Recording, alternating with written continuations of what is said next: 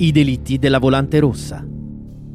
Ci fu chi nel secondo dopoguerra non si rassegnò a deporre le armi per compiere vendette nei confronti di chi nel passato appoggiò il regime fascista.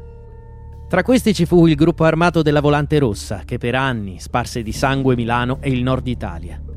La banda giustiziava le loro vittime facendo poi sparire i corpi negli altiforni della Breda o legando una pietra al collo e gettando i cadaveri nei canali. Uno dei loro delitti però fece più clamore degli altri. Fu quello che coinvolse Franco De Agazio, direttore ed editore del Meridiano d'Italia.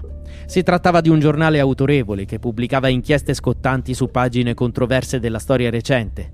Fu De Agazio infatti a svelare ad esempio l'identità di Walter Audisio, al quale fu attribuita l'esecuzione di Mussolini.